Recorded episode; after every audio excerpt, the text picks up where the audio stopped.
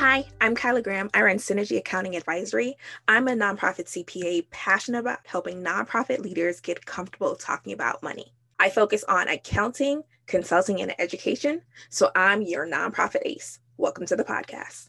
Any accounting, business, and tax advice contained in this here podcast is not intended as a thorough, in depth analysis of specific issues, nor is it a substitute for formal information nor is it sufficient to avoid tax related penalties. If you have specific questions that you need advice for, be sure to schedule a strategy session and not solely rely on information in this podcast. All right, back to the episode. Hey, it's Kyla Graham. Welcome to another episode of the Nonprofit ACE podcast. This week, I want to talk to you about the segregation of duties. So, segregation of duties is thinking through who does what. So, the best example is around cash. So you want to think about who receives cash, who records cash, who deposits cash. So those are three separate steps of, hey, cash is here. what do we do with it? So you want to think about who's going to count cash when cash comes into the organization. And when I say cash, I don't only mean dollar bills, checks, credit card information, or credit card processing. What does this look like? So, who is going to receive this money? When they receive it, are they issuing a receipt? Great.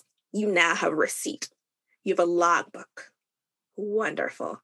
Now, the person who got this cash, they said, thank you. Who are they going to give it to to deposit into the bank?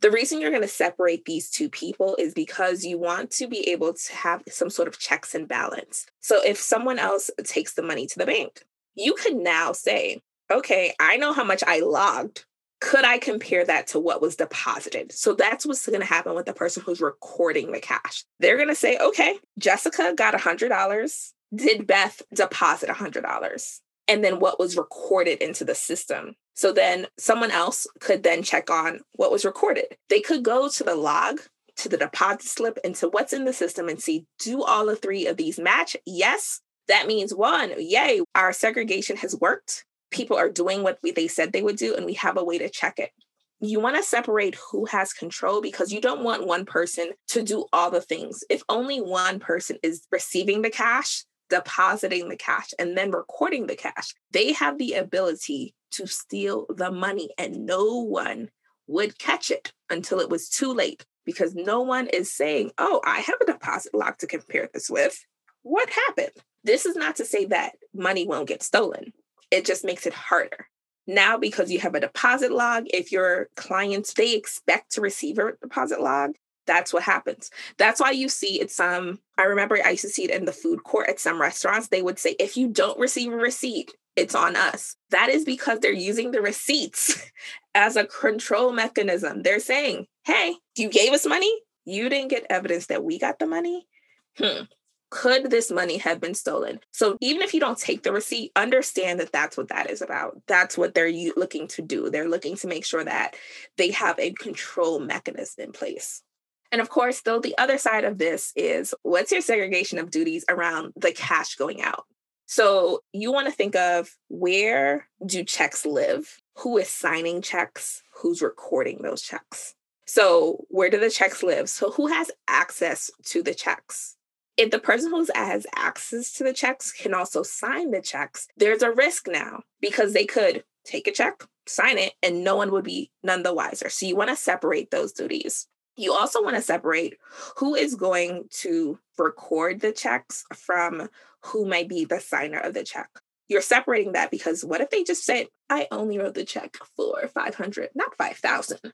You want someone who's going to say, wait a minute, that doesn't match up. So, what is going to be the way you are segregating the duties in this task so that you have multiple checks and balances? You have a way to say, we caught that or we could have caught that unless people are working together. You can't avoid them, you know, colluding, but you can say, we are going to do the best we can.